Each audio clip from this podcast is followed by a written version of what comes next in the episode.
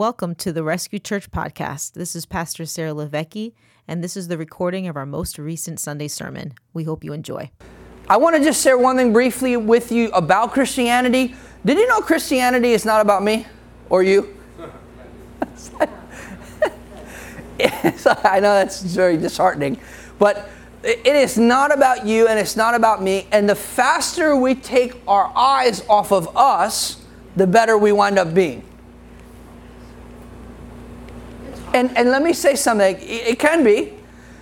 Do you know people are watching us? You know people are watching you? I'm going to share a story with you. I didn't want to share this story, but I should just share it because it's true.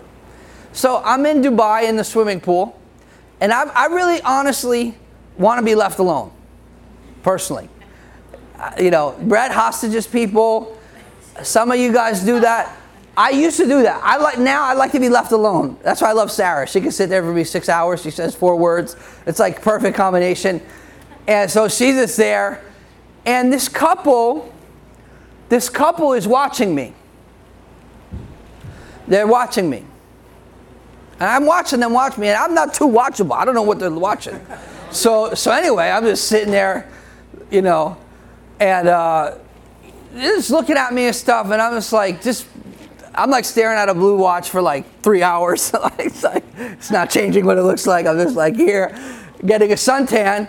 And so this couple comes up to me, these Germans, whites, and they begin to engage with me, which is a problem. So, so now they start talking to me, and this is this is kind of like how it kicks off. So they go like this to me. So, why don't why aren't you drinking? So now I'm sitting here having a nice coffee, just trying to buy my own business. When these folks come up to me and they start asking me questions. And then the wife or the girlfriend is going to me, she's going, you know, when I look at you, it's like I, f- I feel like you you're like a bad person. So I didn't want to like like even talk to you like, and then the, the, the guy is like, oh, you know, you look you look like a lumberjack or whatever. I'm like, so I, I'm just like, dude, like I don't know, like I don't got my flannel shirt on, bro. Like I, so anyway, I, I'm just like, all right, cool. But but this is what I want you to really get because this is not about me and it's not about them, but it's about people are watching you. He started this whole conversation because I was being different than everyone in the environment that I was in. I wasn't saying anything, talking to anybody. I didn't have a Jesus Christian t shirt on. Like I was being, I, I want to be left alone, quite honestly. And so they come up to me. So then we get into this conversation. In just a few minutes, this white guy is saying, you know, I have a lot of money. Uh, I wanted to jump off a cliff. I go, we go from we go from the pool to pastoral care. I mean, what, this guy's telling me he wants to jump off a cliff. I'm trying to have a nice coffee, bro. I'm like, whoa. And and but here here is this is the point of the situation. I began to speak some words into his life, and the Lord gave me stuff for him, which was you know which was hitting him, and it was beautiful. It was great. But the world is hurting. This guy has money, but he has no meaning in his life, no meaning. His girl is a team leader of 16 people, and she says, we, I have to be more brutal than the men. Also, money, no meaning, no peace. So we got into the conversation about Jesus, of course. Right? Are you with me? Now, what are the chances in the Middle East, in a pool, with basically drunk people, that Jesus becomes the center of the conversation? Do you think that when they left Berlin or when they left Germany and they came over there, do you think that they had any idea that they're going to be getting Jesus in a swimming pool in an all inclusive resort? I don't think so. From a lumberjack. From a lumberjack. Which is, I don't know what was more insulting. You look evil or you look like a lumberjack. It's really a good thing that I don't do feelings because I would have been all like, I don't really care, you know, because I look like me. And so, so anyway, it was a very interesting situation, but it all started by them looking at something that I wasn't doing, and it triggered a question within them. This is what I want to talk to you today about. You, you may have heard me say something like, You are the only Bible that some people may read. Have you ever heard me say something like that? All right, well, there's a Bible verse for that. I don't, I don't just make stuff up. So, anyway, but I want to talk about transformation because this is part of the process, right? You, you have, we have got to allow the Lord to bring us into a process. We have to stop fighting against the process.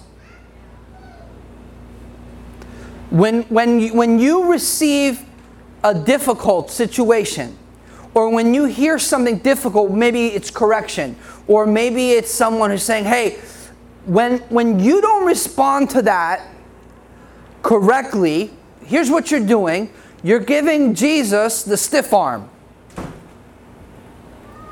And what you're doing is you're gonna you're, you can hurt your elbow first of all, but but you're delaying the process of healing and transformation in your own life, which only hurts you and the people who you matter most to.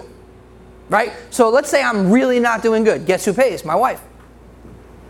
Guess who pays? My children. You know, someone has to live with that person who's really not re- doing good or not responding well. Okay, so now we're going to find this word, metamorpho, where it's, it's where we get the word metamorphosis. And it's not in the New Testament a lot, but it's in there three very specific times, which I want to build this out into you because this is important. Now, in Matthew 17, after six days, Jesus took Peter, James, and John, his brother, and led them up on a high mountain by themselves. And he was transfigured before them, and his face shone or shined like the sun, and his clothes became as white as the light. And behold, Moses and Elijah appeared.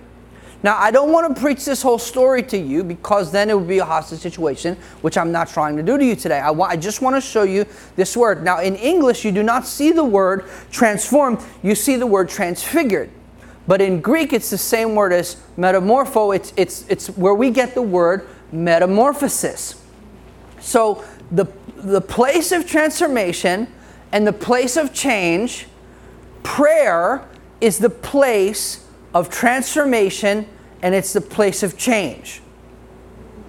Prayer, intimacy with God, being alone with God, and sometimes being alone with select, hand-picked people. Jesus had 12 guys who followed him. Are you with me? Jesus did not bring 12 guys up on that mountain.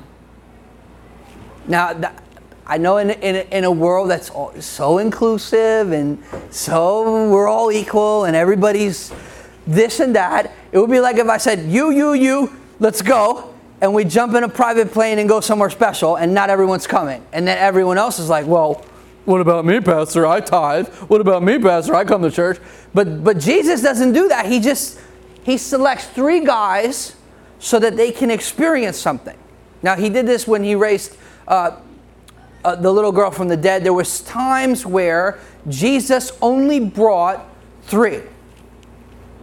So you have 3, 12, 120, 500, but not everyone has access to everything. There's different levels of access because of different levels of responsibility. So he brings them up, and in the context of prayer, you can see that in Luke, he begins to pray, and, and there is a transformation that takes place. So the disciples are visually seeing what God is wanting to do with the minds of his people.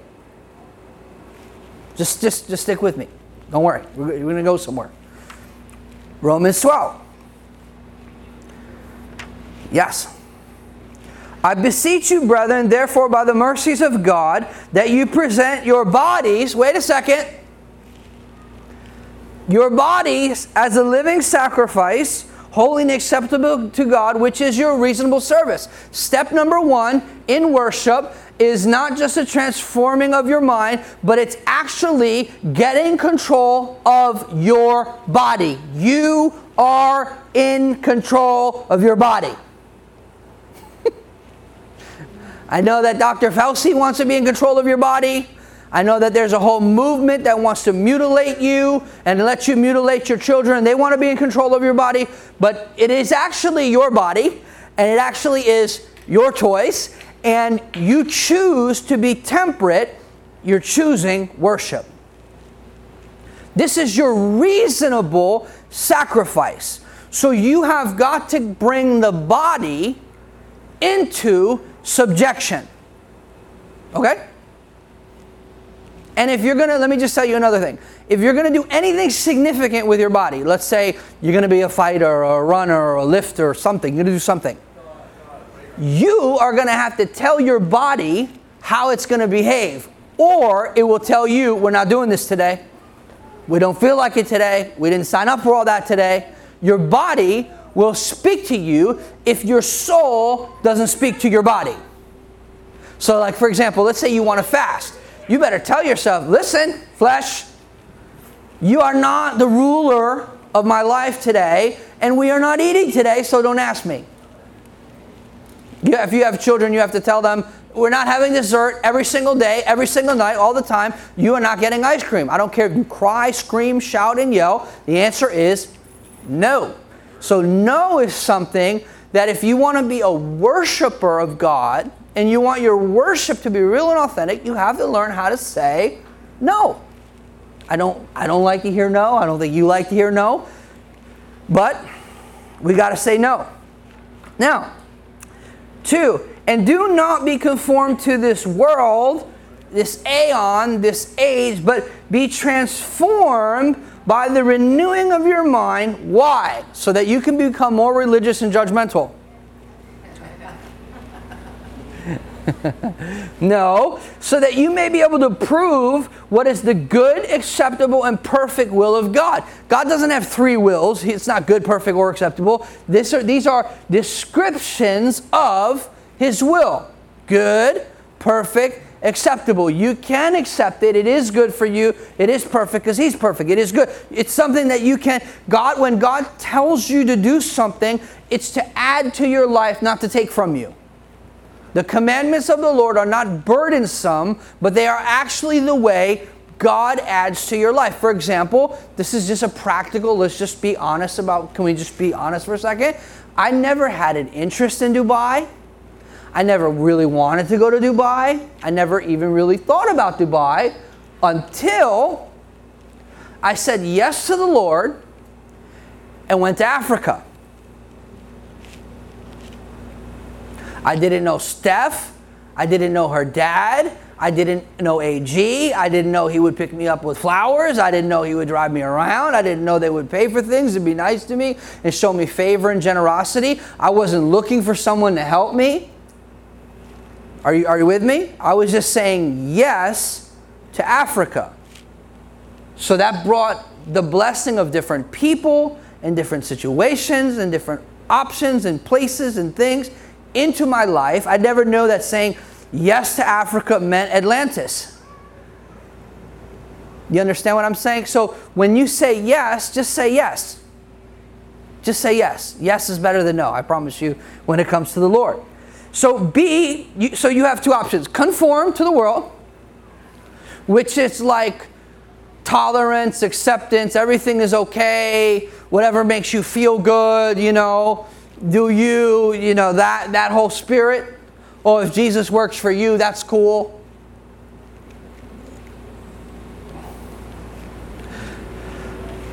Be conformed to the world, the aeon or this age, or the time period in which you live in. For example, Christians who were conformed to the world and to the system of the world were participatory in slavery.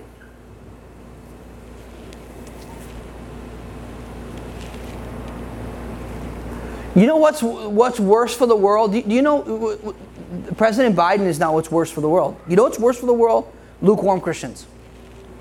You know the greatest threat to the church is not, you know, Muslims that want to blow themselves up. It's not trans people that want to chop their wee wee off. The greatest threat to the church is the lukewarm church that doesn't have a burning yes for Jesus. That is the greatest threat to our witness and testimony, not the outside world. The threat, the deepest threat, is always within. When you look in the mirror, you know who you're looking at? Your very worst enemy. Either your greatest ally or your worst enemy, you know? So, anyway, that's no pressure. Um, so, anyway, so do not be conformed to the world. So, here's the thing if I go with the flow, I will be conformed with the world. So it takes me to stand against the flow and say no to the flow and to be willing to go against the current. Have you ever tried to walk against the current? Just go in a lazy river and try to walk against a lazy river, and you will find out that it takes energy to walk just against a small little lazy river. You can't be lazy walking against a lazy river because it will require you to be like, because the current is going in a specific direction, and unless you plant your feet and unless you're intentional, you will go in that direction. It's called the drift. Many Christians live in the drift. The, the more you get sloppy in your habits, the more normal it becomes to be sloppy in your habits. Don't go to church for three weeks. Watch how easy it is the fourth week to say, I'll tune in online. Stop giving. Watch how easy it is one month in. In fact, you won't even start giving until your finances are hit and then you realize it's your disobedience that brought that. Don't, don't, don't, don't have love and affection for your spouse. Don't, don't set aside time for your spouse. Don't listen to your spouse when they talk. Watch how the drift comes. When there's distance, there's danger. You know where Peter was sifted? In the courtyard. In the courtyard. That's where Peter was sifted like wheat. When there's distance, there's danger. You have to stay close to the Lord and the people that matter in your life. You have to be intentional about pursuing who and what matters in your life, or you will fall victim to the drift.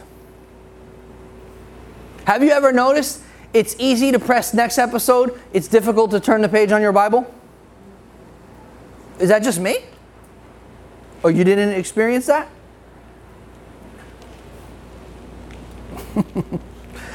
Be not conformed to the world. I have to really do this. But be transformed by the renewing of your mind.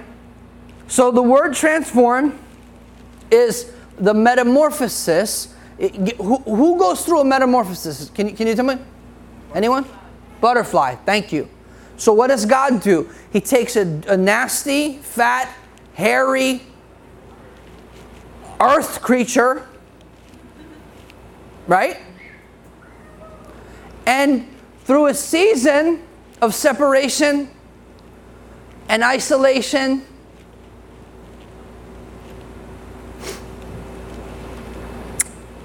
It becomes what? A butterfly. Do you know that it would have to die before it, to be, it could become what it once was? It cannot go back to what it once was. God wants to transform your life so deeply that it would be impossible to go back. Impossible. You'll die before you go back. And some of us, if we go back, you'll die.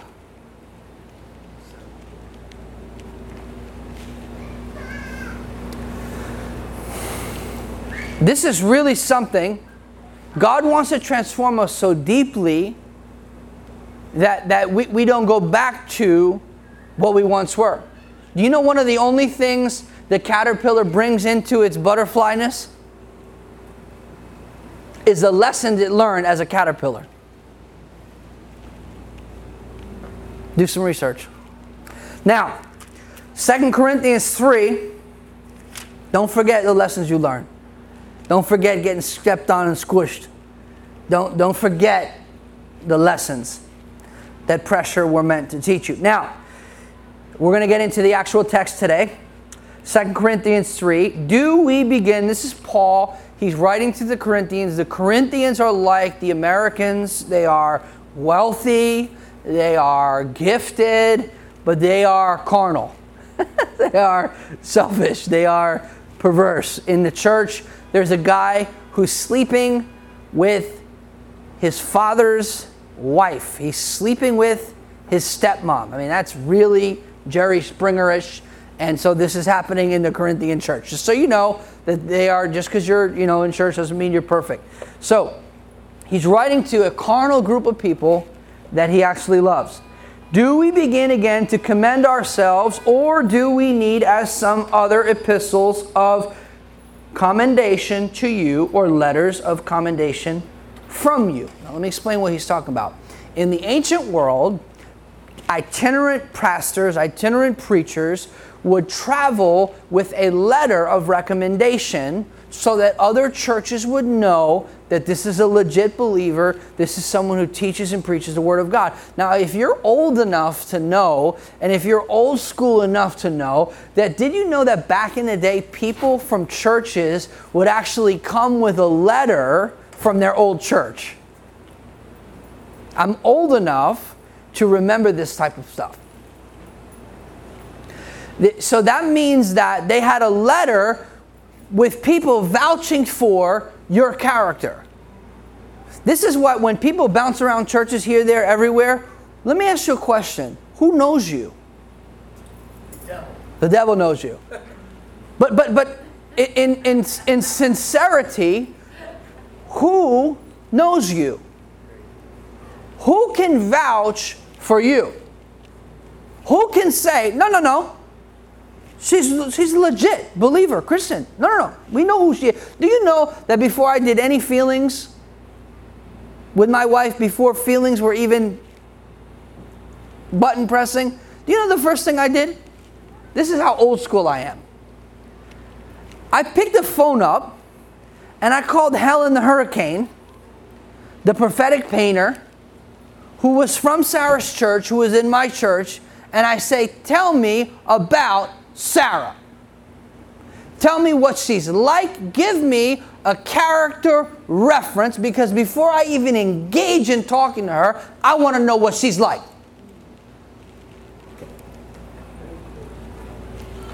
So these guys, they had letters of recommendation. So Paul is, is, is kind of, in a sense, he's messing with them. He goes, Do you guys need a letter of recommendation for me? That's like me asking my kids, like, you know, watch. You are our epistle, written in our hearts, known and read by all men. Do you know people are knowing and reading you? Let me ask you a question. If your life, don't get mad at me, if your life was a book, would it be interesting? Is it a page turner? or is it like, eh? I'm going to be honest with you. Now, don't get mad at me. I'm not looking at anyone. I'm just saying this in general, out into the atmosphere. Most Christians that I know personally are not that interesting. Uh oh. And when I think of deep, and solid and steady and strong and firm, I do not think of believers. I'm sorry. I'm very sorry. I am so, so sorry to say this. I'm not trying to be a jerk, it comes naturally. I'm, I'm just saying, I had a, a clinical psychologist friend and he says, Adam, when, when the, he's with the Lord now, when the world thinks of deep, they do not think about us. That's a problem. That's a problem that only healing and repentance and transformation will fix.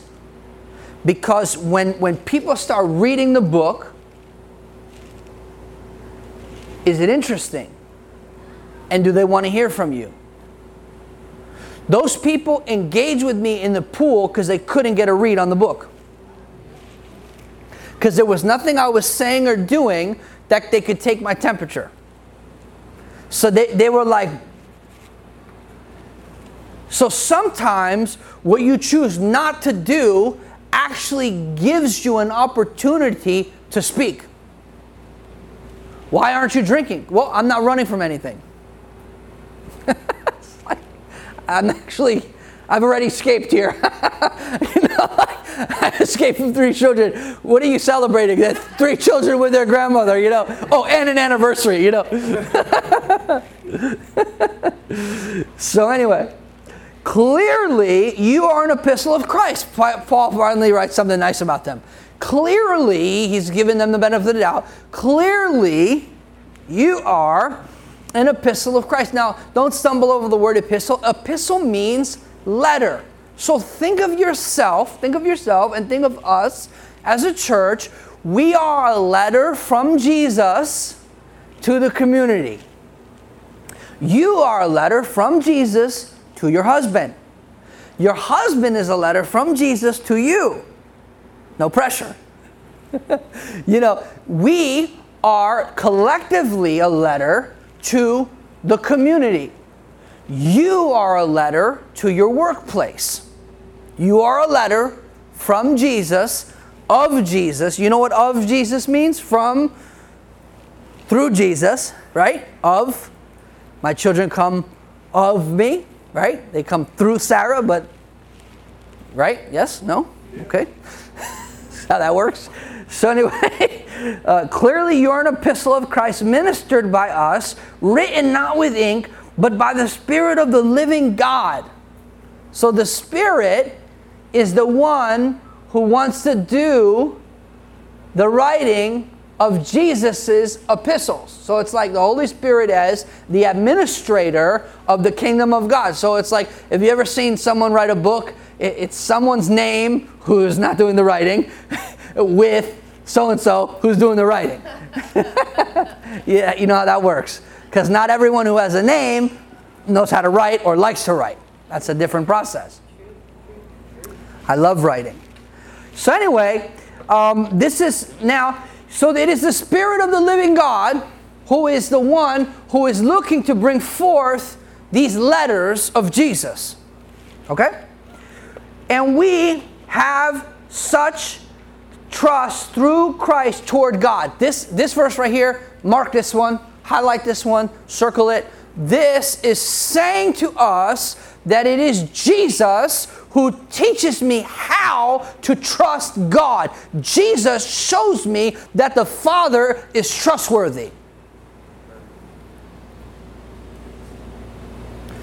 You will never serve someone that you don't fully trust. You will never serve God with passion and faithfulness if you don't trust Him. If you don't believe that God is a rewarder, you will not diligently seek Him. You, you know, people always serve where they think their reward is coming from. People live to please man because they believe that their breakthrough is from man. You always live to please where you believe your breakthrough is coming from. Now, not that we are sufficient of ourselves to think anything uh, as being from ourselves, but our sufficiency is of God. So we are not self sufficient. We live in a world of people that they want to be self sufficient. They want to be what is called independently wealthy. They want to basically have enough money to do whatever they want, right? Have you ever heard them say that? Here's the problem with that that does not mean that you're living a life that is fulfilling or pleasing to God. And I can just tell you a whole group of people in the pool that that wasn't helping them. And they felt the need to tell a stranger that it wasn't really working out too well for them. So that, that's just something to just take note of. Abner Suarez teaches that we should be dependently wealthy, where we are fully dependent on God and wealthy. That's rich, rich. So, anyway, who made us sufficient as ministers of the new covenant, not of the letter, uh, but of the Spirit, for the letter kills, but the Spirit gives life. Now, if, if you read the letter, he's talking about specifically the Ten Commandments. What do the Ten Commandments show you? It shows you that the very person that God gave them to deserves to die. you know, 26 books of the Bible were written by murderers. So you may have made some mistakes. God can still work with you, in you, through you. You have a book that you read, 26 books of those were written by cold blooded murderers. And Christians feel a little bit of shame because they got a little bit of a bad habit that they can't shake. When you get free, man, you will feel joy, peace. You, you got to really let, let the forgiveness and the freedom of God really liberate you. Imagine God says 26 books out of here written by murderers. You, have you ever thought about that? No. You're not disqualified, but you need to repent. Are you with me? All right. Now, but if the ministry of death, written and engraved on stones, was also glorious, so that the children of Israel could not look steadily at the face of Moses because of the glory of his countenance, which glory was passing away, how will the ministry of the Spirit not be more glorious? For if the ministry of condemnation, like, we start a church. the church of condemnation. You just come here, we just condemn you. It's like, I left so refreshed today. You know, I got condemned for everything. You know, we can't wear makeup, we can't wear dresses, we can't, you know, women, you know, have to wear dresses, they can't wear makeup, they, they can't wear gold, you know, they can't shave their face hair. It's like, dang, girl, that's wrong. so, anyway. Okay. For the ministry of condemnation had glory, the ministry of righteousness exceeds much in glory, much more in glory. For even what was made glorious had no glory in this respect because the glory that excels. For it was passing away, was glorious. What remains is much more glorious. So, what Paul is doing is he is showing the greater uh, and, and, and the superiority of the new covenant. So it's not that the law was bad, the law is good. We are bad. it's like a, so it's not imagine god gives a document right god says okay yeah we're going to make sure we, we just we kill murderers and the guy he hands it to is a murderer it's like, it's like, god has a really sense of humor so the mediator of the covenant is in violation of the covenant. So the guy who is the representative of the covenant is in violation of the covenant. But that's not the case with Jesus. See, the old covenant is a covenant between God and Israel. And so, because Israel failed their part, where Adam failed in the garden and Israel failed in the wilderness, and we failed in the, you know, the website, wherever it is. God did not fail in Jesus. Are you with me? So Jesus was able to keep up his end of the deal. So God does not have a covenant with Adam. Why? Because Adam will fail.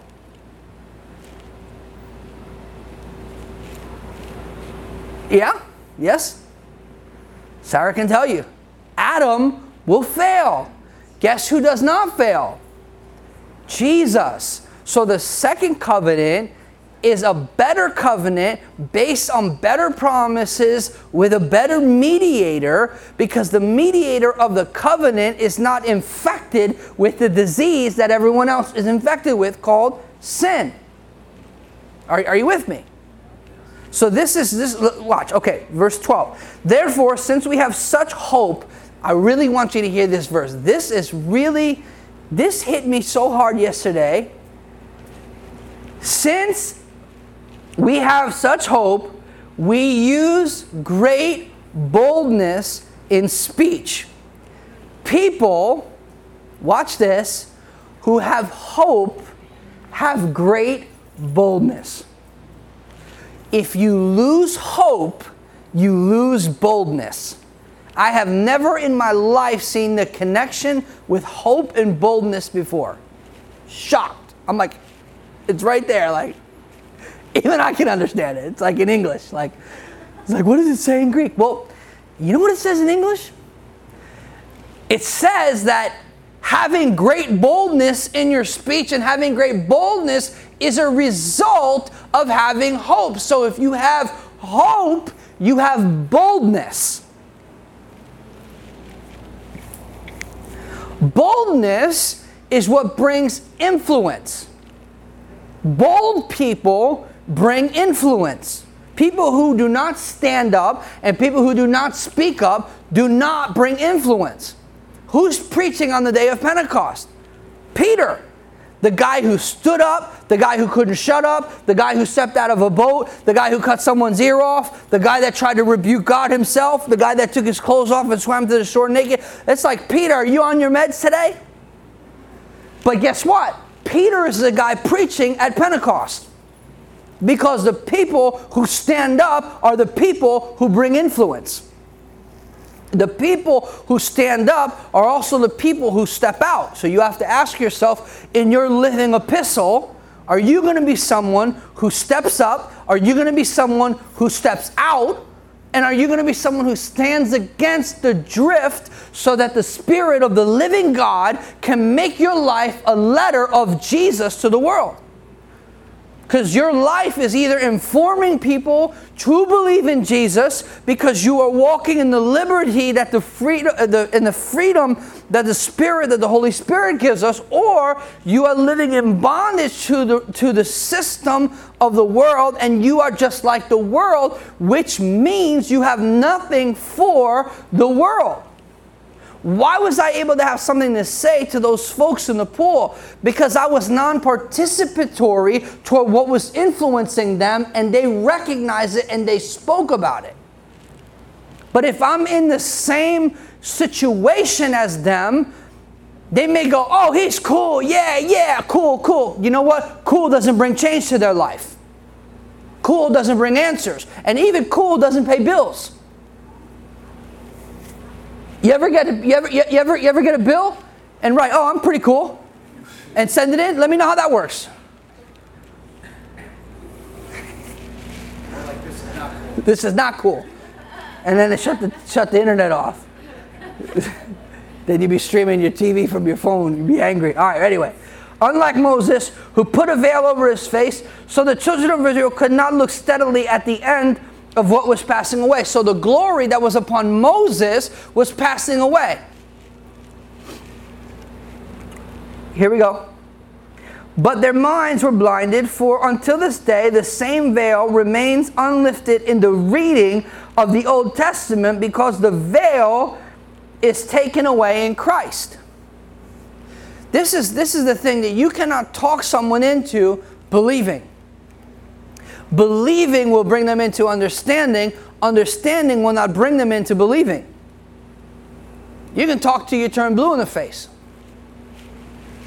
It's a waste of time. But even so, so now Paul is saying that the veil, the way there was a veil over Moses' face, there was a veil over the people of Israel so that they cannot understand the Old Testament correctly because it testifies to who? Jesus. You can see that this is true because remember the Ethiopian eunuch? Remember he was reading Isaiah 53, but he couldn't see Jesus until someone preached Jesus to him. And he was converted to Judaism. He was an Ethiopian Jew. So he was sincere because he wasn't like, oh, you know, I'm Jewish because I was born Jewish, I'll be Jewish, I'll die Jewish. He, he like converted because there was like something going on in this dude's heart when he read the scriptures, but he still didn't understand it.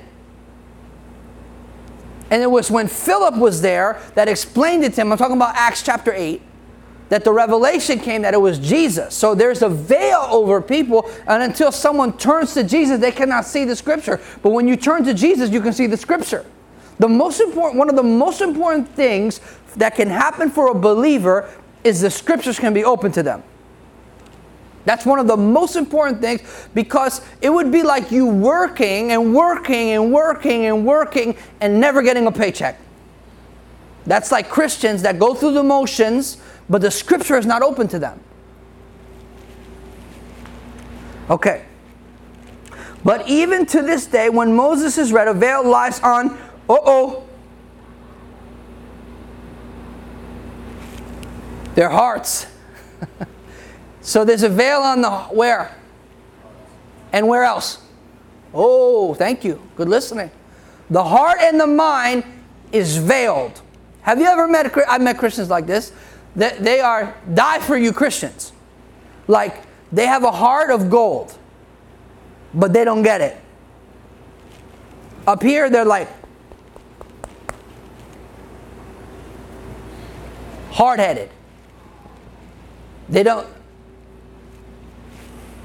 Anyway, I can tell you a story, but I'm not going to do that.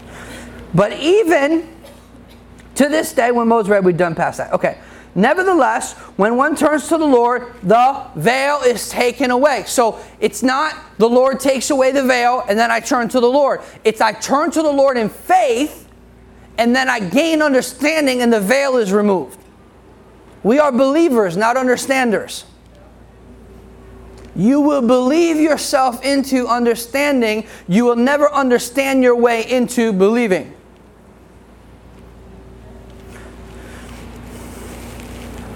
And I say that as a person who is more of a cerebral person than a feeler.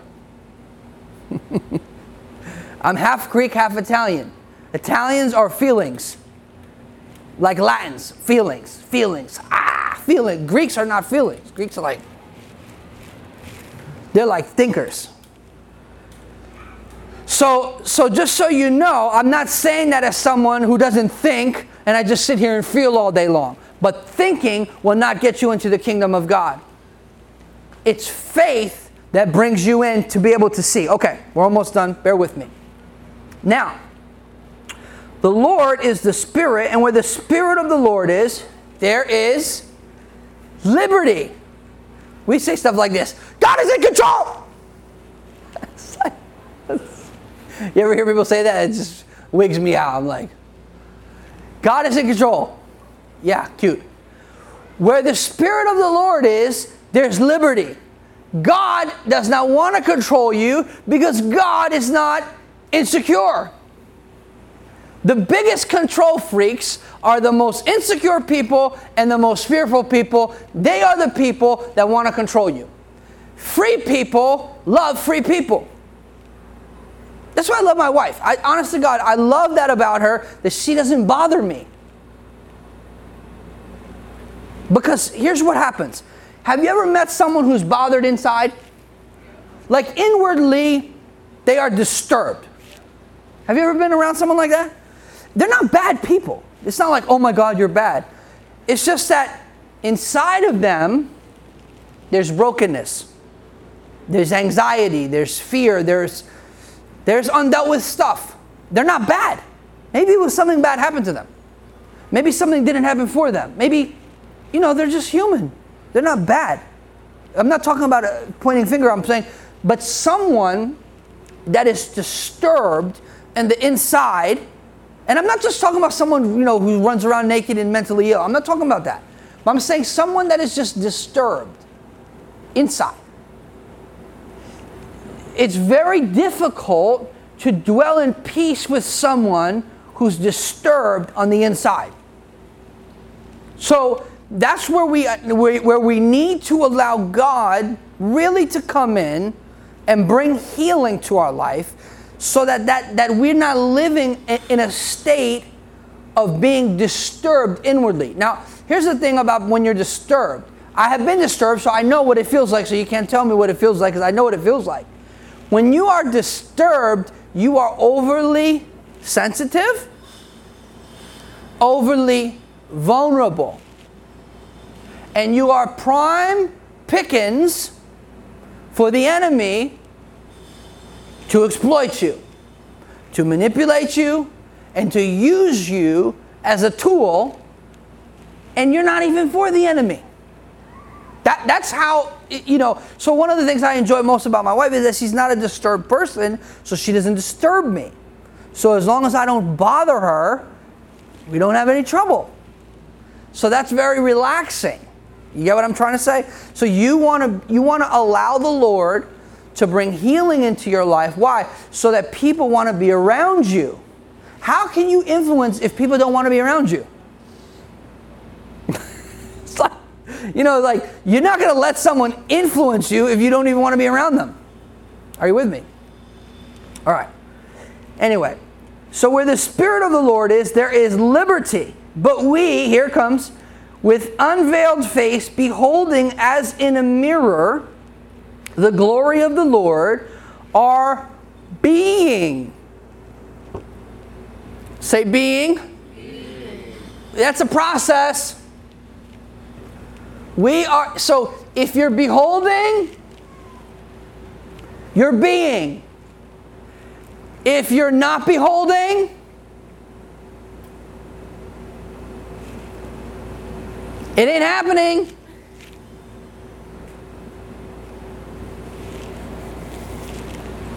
So if you're focused, if you're locked in, if you're beholding, you're being transformed.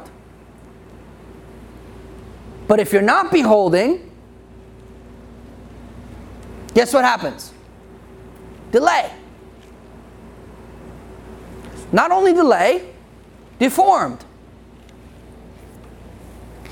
if I'm conformed to this world while God is trying to transform me, but I am not participating with the process, I become deformed. And then I need to be reformed. it's like, and then you're gonna, you, you know what you're setting yourself for?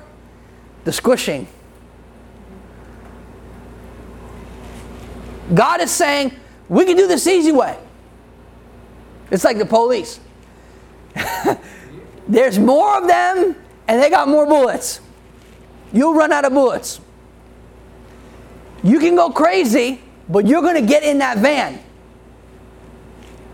People may not believe it. Three nightsticks later, two tasers, you're getting in that van. God is going to throw you in the paddy wagon. Remember those in New York City? Remember the paddy wagons? You are going to central bookings for the weekend. You are going to be fully apprehended. That's not a fun place to be for the weekend, by the way. So you are going in the van. You're a believer. You signed up for where the van is taking you. So you can get in the van dignified with your hair and makeup, you know, intact. You know, if you're a woman, you can go in there nice and easy, or or, here's the or, you resist what God's doing, and then God orchestrates an unnecessary crushing because you are fighting against the process of God in your life. I don't advise you to do that. Okay? Now, but we all with unveiled face. Now, do you remember in the Old Covenant who had a veiled face? Come on, preach to me. We got preachers here. A lot of preachers. Come on. Moses, come on. We just talked about it. You guys are way. You guys are getting hungry. I get it. You guys are. Moses had a veiled face, remember? But now in the new covenant, but we all with unveiled face, not just Moses, not just the pastor, not just the worship leader, we all with unveiled face. In other words, we were all created to behold because you become like what you behold. That is, that is the danger and the nature of perversion. You watch porn, you watch perversion, you become perverse, and the end of that perversion is violence. Because perversion does not have boundaries. So you either do violence to someone else or violence to your own physical body because the end of perversion is violence. And you become like what you behold. So so if you if you if you look at something long enough, you'll long for it.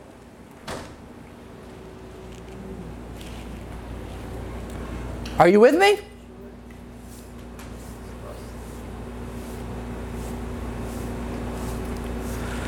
Lust, Deacon says. He's helping me preach here. All right. Behold, we all with unveiled face, beholding as in a mirror the glory of the Lord, we are being transformed into the same image. Uh oh. DK was talking about it last week, the same image. Greek word. You know what the Greek word is? Icon. Is where we get the word icon. Let me show you about an icon. I'm going to show you about the icon. Let's go into the icon. Let's press Safari. What do I got coming from Safari? Sneakers. So now I press the image.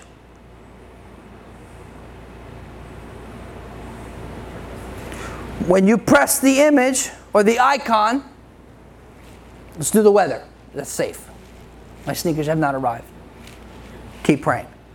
When you press the image, the icon, guess what comes out? Lies. Lies. Well, you lie. So that's the new. It's it says the weather. It is lie. They get paid a lot to be wrong. But when you press, thank you, Jose's going to the next level of deep. So now, when I press, this is what I want you to say. This is simple. Even I can understand this.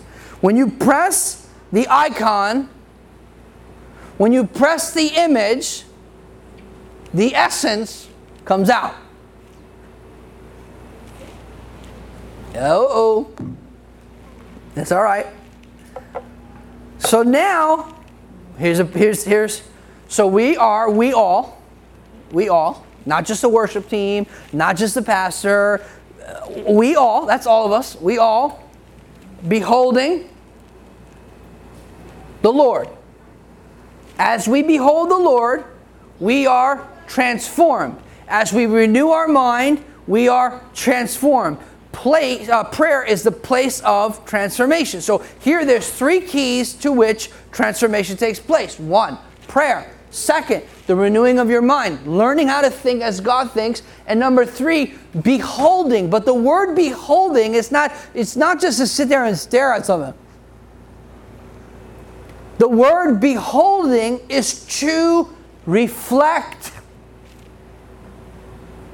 It is to take time to think about the Lord, the things of the Lord, the word of the Lord, the purposes of the Lord, the person of the Lord, the will of the Lord, the Lord's faithfulness in our life. It, it, it, takes so I am transformed. We are transformed as we reflect on the Lord.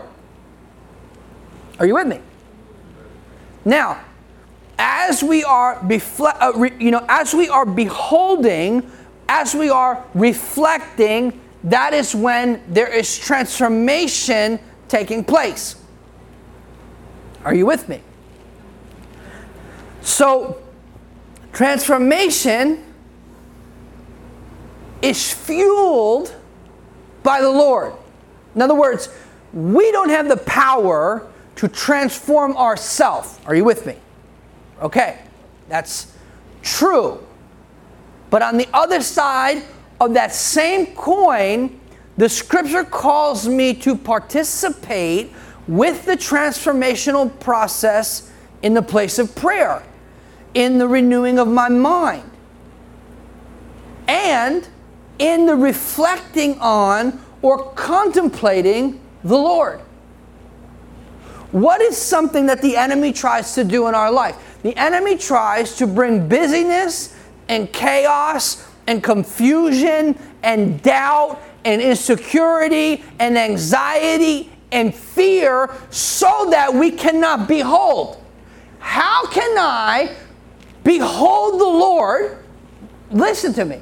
How can I behold the Lord and be anxious? How can I behold the Lord and be fearful? How can I behold the Lord and be full of lust? How can I behold the Lord and be full of greed? Let, let me just talk. I'm going to just talk to you practical because I can't talk to you religiously. Because when I talk religiously, people get, they, they just look at me like, I get the, the deer in the headlight look. Have you ever really wanted something bad? Like really bad? Mary, can I get a, can I get an amen from you? All right, we got Julius is honest. Okay, name something that you wanted like badly. You, you can say your wife, uh, a house. What, what what what is it that you wanted? A baby. A baby. An Oscar. An Oscar. Okay. Like someone else. What did you want? Go ahead. Thank you. I wanted my master's degree. I wanted a house. Okay. Cool. Huh? Okay. Thank. you. Thank you. Thank you. Brett, what about you? You don't want anything anymore? Brett's too saved to want anything. Mary wants a pool. So here, let me explain. Let me explain how this works. I just, I, I don't want to be religious with you. I want to be honest with you, for a second. Just because we get so religious in church that you act like, you know. When you really want something, like let's say an engagement ring, or, or, or the new boots you need, or the new sneakers that I have to have.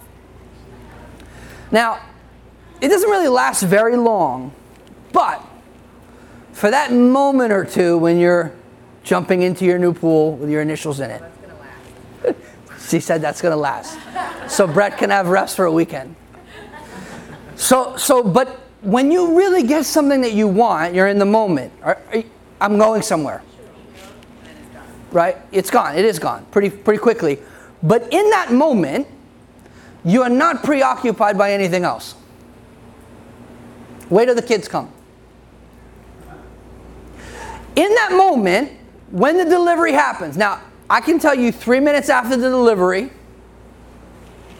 the thrill of the kill, it is not, whatever it is that you wanted, was not all it was cracked up to be. Like, for example, the idea of a child and a child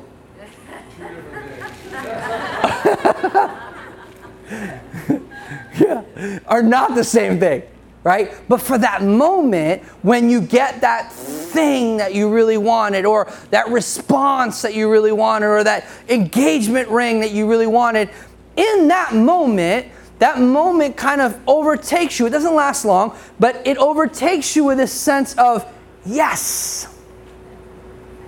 Now, 20 seconds later, that yes is over. It is over. But I want to just focus on that 20 seconds.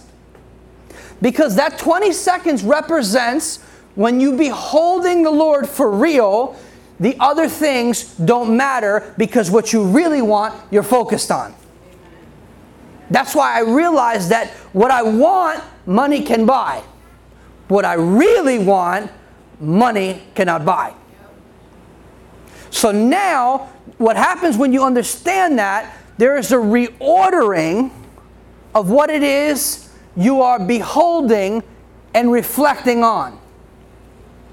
This is my invitation to you and me and us and we that we would behold the Lord. Since we have the ministry, we, not I, we, as we have received mercy, we do not lose heart, but we have renounced the hidden things of shame, not walking in craftiness, nor handling the word of God deceitfully, uh, by the, but by the manifestation of truth, commending ourselves to every man's conscience in the sight of God. But even our gospel is veiled, it is veiled to those who are perishing, whose minds the God of this age has blinded to not believe, lest the light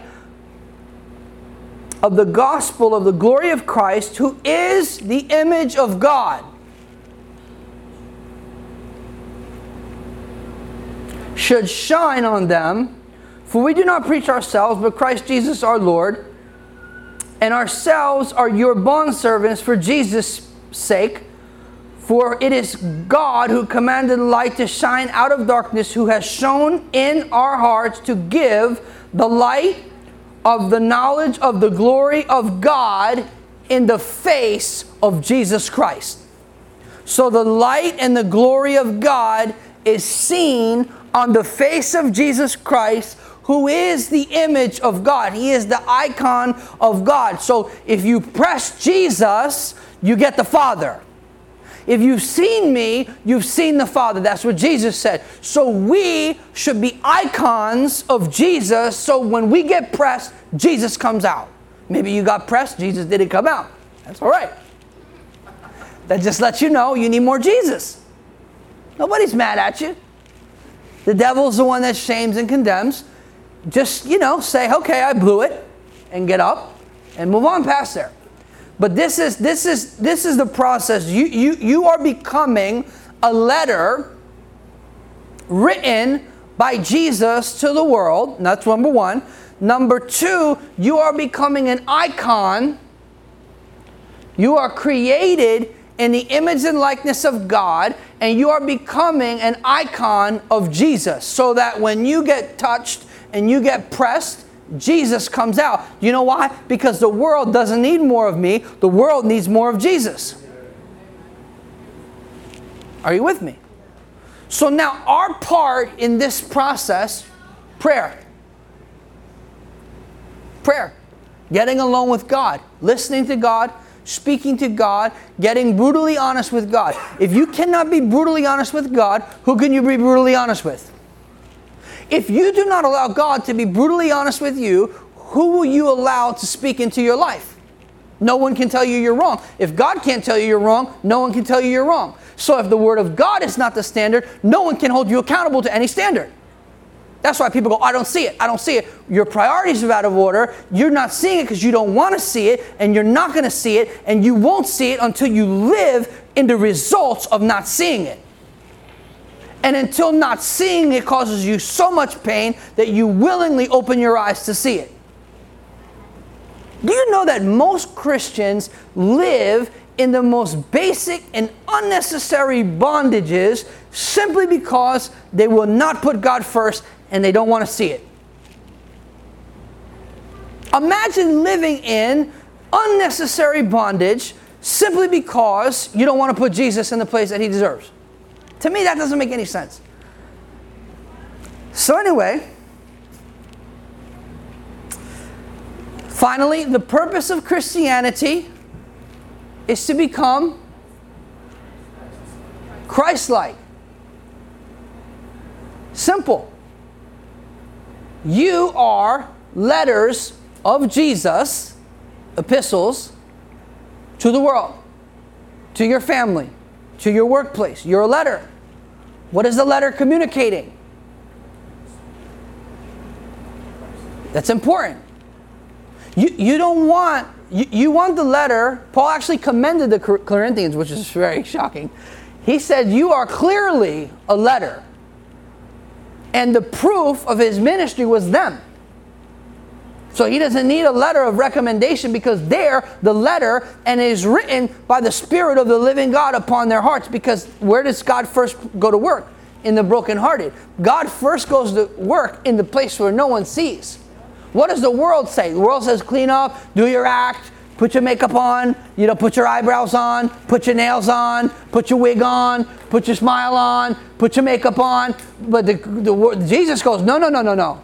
That's all good. We can take your eyebrows off and do all that other stuff, but we got to go on the inside of you because that's where the real mess is.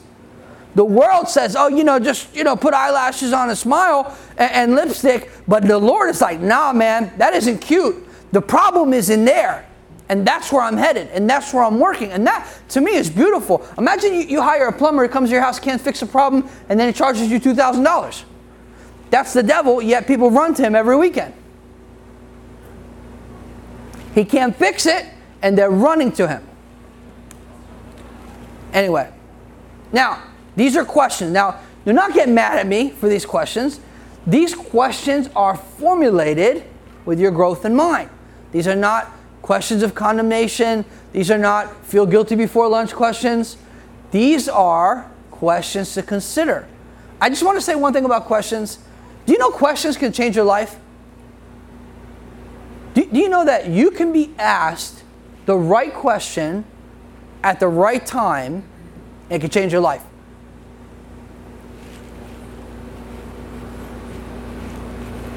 I'll give you an example. I was excited, young and stupid. And uh, I had two contracts in my hands from Destiny Image and Charisma, which are the two biggest charismatic publishers in the world. And I was like 20 something, which is really dumb. And so I, I was excited. They both want to publish my book. Now I have options. I feel I'm the next Benny Hinn, you know, in my mind, which I'm stuck here. So anyway, I, I feel ex- I feel excited. David looks at me. My pastor, David. Remember he was here? He looks at me and goes, You want to be just like everyone else?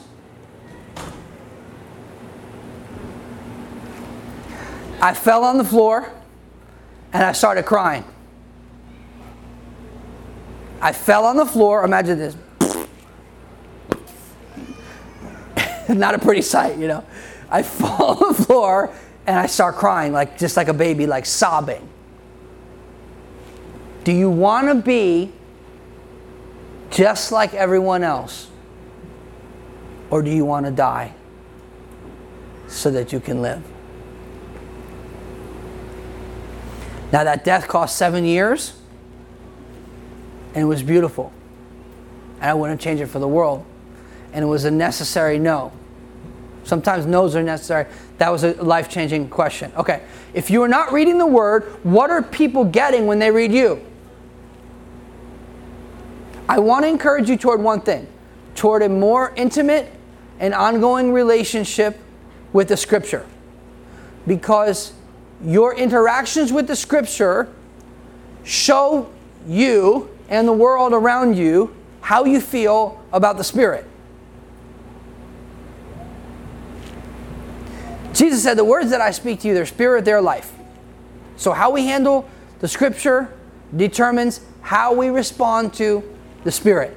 If something is clearly, just, just walk with me for one second. I know that this has been a, complete hostage situation now, but let me finish the hostage situation. Could you imagine saying that you have value for the Holy Spirit? God has written something plain as day, black and white, and you just refuse to do it. Forgive, be kind, be patient, whatever it is. Like, let's have sensitive hearts to respond to the Lord. Okay, if you are not studying the Word, what are people going to get when they study you? Now, study is at different levels, but the main, main part of study that I'm talking about, I'm not just talking about a huge Bible program in Greek and, and, and in Hebrew, and that's great and that's important. But when I'm talking about studying, I am talking about the posture of your heart with a desire to know and learn.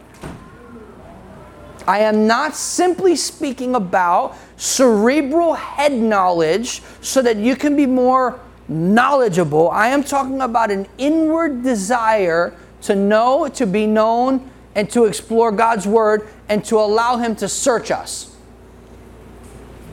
Okay, if you are a living epistle or letter uh, clearly communicating Christ, so is your life or living epistle clearly communicating Christ? This is these are just questions. Okay, now, final question: Are you partnering with the transformation slash change process, or or fighting against it? Now, this is this is an inward question, and, I, and I'll tell you why it's an inward question. The reason it's an inward question is because it's very possible to go through the outward motion, right? The outward, okay, I should do this, I'm doing that. I should do this, I'm doing that. I shouldn't do that, I'm not doing that. It's possible to go with, it's possible, Jesus said to the religious people, You draw near to me with your mouth, but your heart is far from me. So it's possible to be disingenuous It's possible. And I'm not accusing anyone of that, just so you know. I'm not assuming, oh, you're disingenuous and I'm perfectly great. I'm not saying that. I'm just saying that this is something that we in our life should consider do our words line up with our habits and our commitments and, and our way of life? This is something important. I find it really hard to say that I wholeheartedly love Jesus, but I neglect the body of Christ. I, to me, it, I'm sorry, I don't want to sound rude, but I don't think it's biblical. I don't think it's New Testament. I don't think Jesus buys it, and I don't think the apostles would have bought, bought into it. That, that, like, oh, I don't need church, I don't need body of Christ, I don't need people, I don't need fellowship, I don't need worship. I just have Jesus in my heart. I don't, I don't think that's real. I think that whatever you're actually about, you pursue and you pay for and you want. You never make excuses about something you love. You know? All right. Let us pray. Dear God. Lord, we just thank you so much that you are committed to making us letters, living epistles to tell the world and our families and the people in our work about your Son. To show them, God, by example, not just with our words, but with our responses, with our reactions, with our desires, with our generosity, with just the openness of our heart in loving people.